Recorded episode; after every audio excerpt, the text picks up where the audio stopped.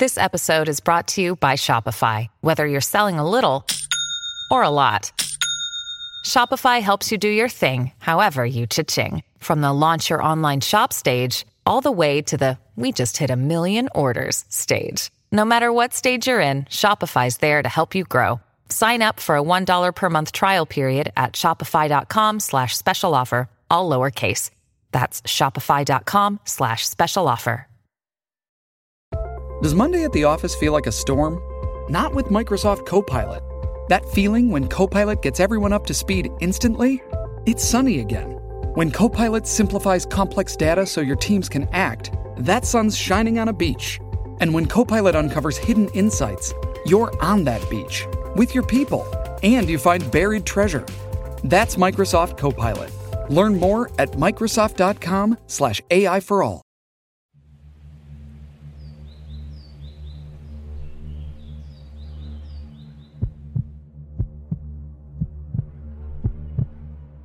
My wife Cheryl and I have been together for 10 years, and we got married two years ago. We just got a house together not even a month ago, and things couldn't have started on a worse note. We moved to a small inland town of Georgia called Waycross. That's all the details I'm giving, though, to avoid any more possible issues. We're on a quiet street with a big property that sits in front of a medium sized patch of woods, which was one of the factors that really appealed to my wife and I. We plan to adopt a dog and raise kids here, so we wanted a big property for the dog and kids to play around on. We both work similar shifts. I get home around 5 and she gets home around 6 most of the time. The first two nights in the house went completely normal. It was the weekend, so we spent our entire days unpacking. It wasn't until Monday night, when we were both in bed, only having turned the lights out maybe 20 minutes ago, that outside from the backyard, there was the sound of this blasting music. Our nearest neighbors on either side were spaced out enough where we couldn't mistake music from their yards being in our yard. It was definitely in our backyard, and it wasn't party music or anything like that. It sounded like very old, staticky, vintage music. The windows were shut, so after my wife and I exchanged horrified glances at each other and wondered where the music could be coming from, I opened my window on my side of the bed, and it was much clearer. There was some song that sounded like it was from the 1940s or something blasting. I later found out after looking up the lyrics that the song name was Who's Afraid of the Big Bad Wolf by Henry Hall. It has a slight eerie vibe to it for some reason, even though it was meant to be a happy song. But at the time of listening to it coming from our backyard, it was nothing but downright horrifying. We were still learning the house, but we figured there must be a backyard light switch downstairs. I ran downstairs to the back door and flicked the light switches next to the door, and one of them turned on the backyard lights. I didn't see anyone in the backyard. I opened the door, and the music was louder, obviously, but as I walked out into the grass, I realized it wasn't coming from the backyard, rather from the woods. The song played to completion as I was outside in the yard just standing there looking around. When the song ended, there was silence again. It seemed like someone must have been playing some stupid housewarming prank, but it wasn't appreciated. I went back to my wife and told her it was probably just some kids trying to scare the new ones in town for whatever reason. Hearing myself even say that, I realized how stupid and weird it sounded. Why would anyone do that? The next night, it happened again. A few minutes after we turned out the lights in the bedroom, music from outside started blasting. This time much louder, and the song playing was that song everyone's heard, Tiptoe Through the Tulips. Cheryl and I once again looked at each other, this time in genuine disgust and worry, because we had hoped it was just going to be a one time thing, but it was happening again.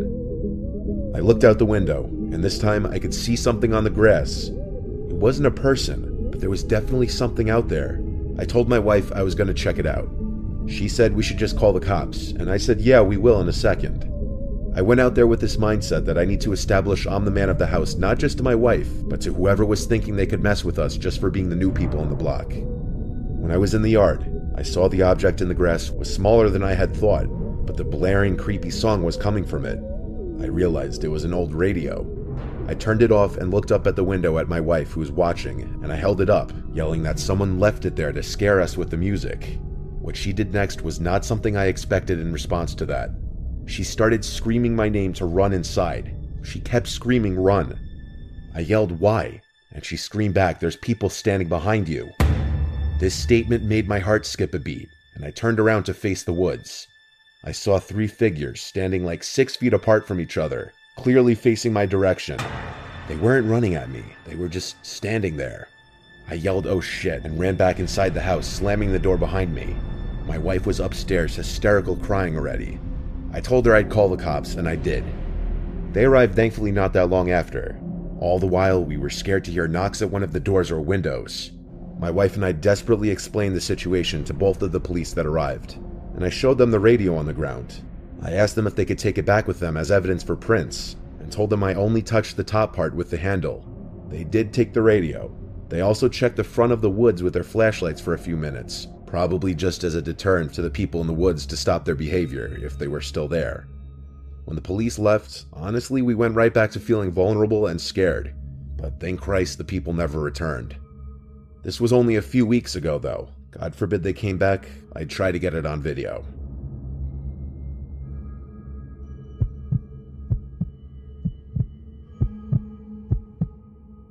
After going from living with my parents for 28 years to buying my first house, I'll admit it was a bit of a shock to adjust to.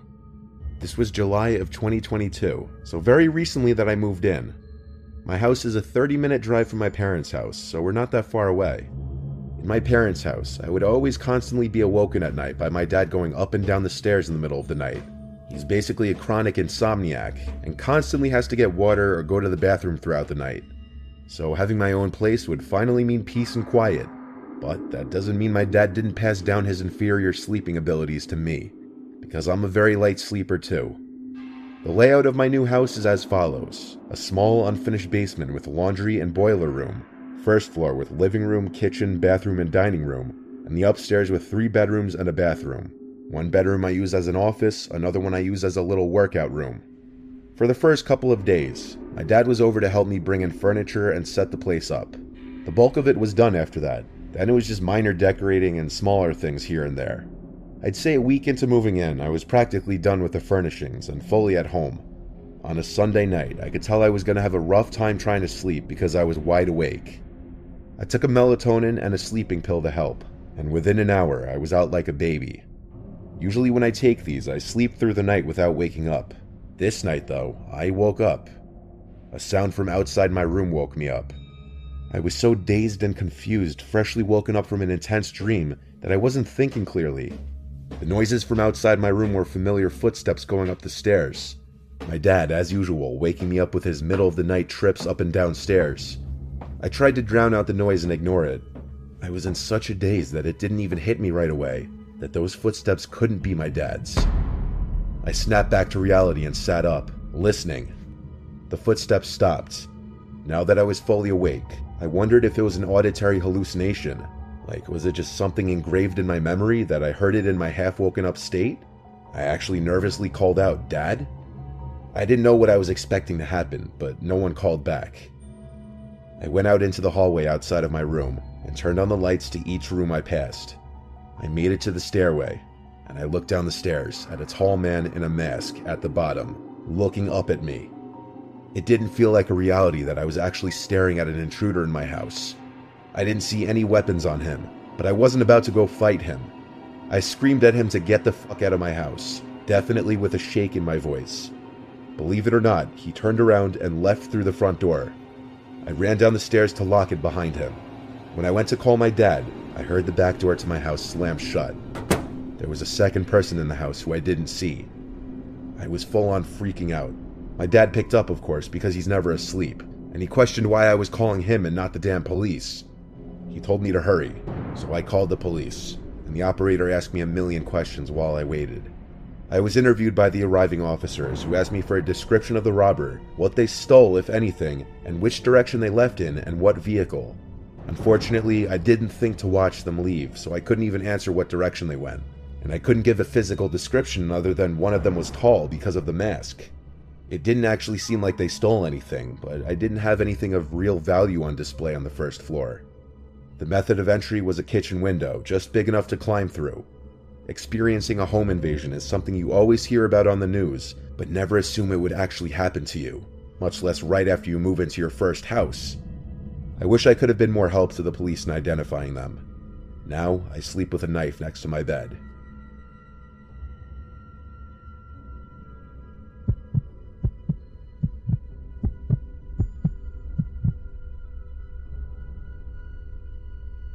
When I bought my current house that I'm living in, right away my next door neighbors knocked on the door and introduced themselves. They were both as kind as could be on both sides. My house is waterfront on a canal. I wanted a waterfront house because I have a boat, so it was a no brainer to have the convenience of keeping my boat in the water in my backyard. A house on a canal, though, means sacrificing privacy in the backyard, as the house across the canal from me looks right into my yard. From the start, even when I went to view this house for the first time, I wasn't the biggest fan of the house across the canal. It just looks like it hasn't been taken the best care of, and it's kind of an eyesore when I'm sitting in the backyard. For almost two weeks after moving in, I'd look out my window before bed every night to the house across the canal to always see the lights out. The house was always pitch black, I wondered if maybe it was a second home for whoever owned it. But then one night, things changed. On the same day that my brother helped me launch my boat into the water and bring it to my dock in the yard, just as I was about to shut the blinds in my bedroom, I looked across the canal again. And tonight, there was one light on in the house across the canal. And in that room, which looked to be a living room by the back door, there was a man standing there looking outside. So there was someone living there after all. The man was in sweatpants and a long sleeve shirt, he looked like he had a full head of grayish hair. Based on appearance from that distance, he looked like he could be 50 on the dot. It seemed like he could have been looking at my windows. But then again, the more likely explanation was he was just looking out into the yard thinking, even though it was pitch black out there. I closed my windows and went about the rest of my night. The next day after work, I got home and set my stuff on the kitchen table, then went outside to the backyard to plant some grass seed in the yard. I couldn't help but look and notice the man standing at his back door again. This time I knew he was watching me. It was obvious. We made extended eye contact, then I looked away. I didn't want to wave, that would be weird. I tried to just pretend I didn't notice him still there looking at me. It's as if I was doing something wrong being in my own backyard. One day I had my friends over to take the boat out, and both when we were leaving and coming back, I didn't see the man at his door. I had only seen him twice so far, but already I was paranoid whenever I was outside, and always looked across the canal at his door. A few nights later, I looked out my window in my bedroom again. He was at his door again. I wondered how long he would just stand there. It was so bizarre. I turned off my lamp and then kind of stood just beside the window, peering my head out to see if he'd keep standing there even after I would turn the light out. And he did. I must have stood watching for three minutes and he wouldn't move. I shut my blinds and continued with my night. I told myself from here on out I'd just ignore it and keep my blinds shut past sunset. I went to bed, wondering how I would go about confronting the situation, or if I even would. I considered maybe just going out to the dock and waving, or trying to talk to him, or even going to knock on his door to introduce myself, but that sounded stressful. On this same night, while I was in bed, I was starting to drift off into sleep when I heard something in my backyard. There was someone on the deck, walking around. I could hear it. I went to the window to get a look, but I couldn't see from my upstairs window. I'd have to go downstairs if I wanted to see. But before that, there was a startlingly loud crash sound from below me. It was the window. I could tell it was the sound of shattering glass. I ran downstairs to the kitchen to grab a knife and the phone to call 911. I looked towards the back of the house and saw I was right. Glass of the backyard window was spilled out onto the floor, and one single brick laying on the wood floor, clearly what was thrown through the window. I was frightened that I'd see someone hiding in the corner of the room, but to my relief, there was not. I called 911 and requested police officers get here ASAP. Before the police arrived, I peeked out the now broken window into the yard. I turned on the back deck light Whoever did this clearly already ran for it, but that was good. At least they didn't come into the house. When the police officers arrived at my house, I showed them the window and brick and told them that it was most definitely the guy across the canal who'd been eyeballing me through his windows since I moved in. They asked if he had any reason to have any issue with me, and I said no chance in hell, I didn't even know the guy. I asked them to please go to his house and arrest him. They said they'd go over and knock on the door. So when another police car came to my house, the first two officers went to drive over to the house. And when they came back about 20 minutes later, they said nobody lived in that home. A neighbor told the police when he saw them outside that the house had been foreclosed on months ago and the old tenant was evicted a while ago. I know nothing about foreclosures, so I asked the cops if maybe it was someone from the bank that foreclosed on the house. They said their guess is as good as mine. They recommended I install some cameras outside of my house in case the harassment continued. The police left one of their cars parked in front of my house, I guess to make me feel safer with my window being busted open now. The next morning, I woke up early and went over to that house, and I tried opening the front door and then the back door. The front door was locked, but the back door was unlocked. I quietly opened the door and took two steps inside of the dark, creepily empty house, and I heard something from upstairs. I noped out of there and ran back to my house. The police car was still outside my house. That day, I had my window fixed and pretty soon installed doorbell cameras in the front and back of my house. I haven't seen that man in the house again. I still don't know if he's still in there, who he is, if he's the one who threw the brick through my window, or why. Knock on wood, things have been fine ever since.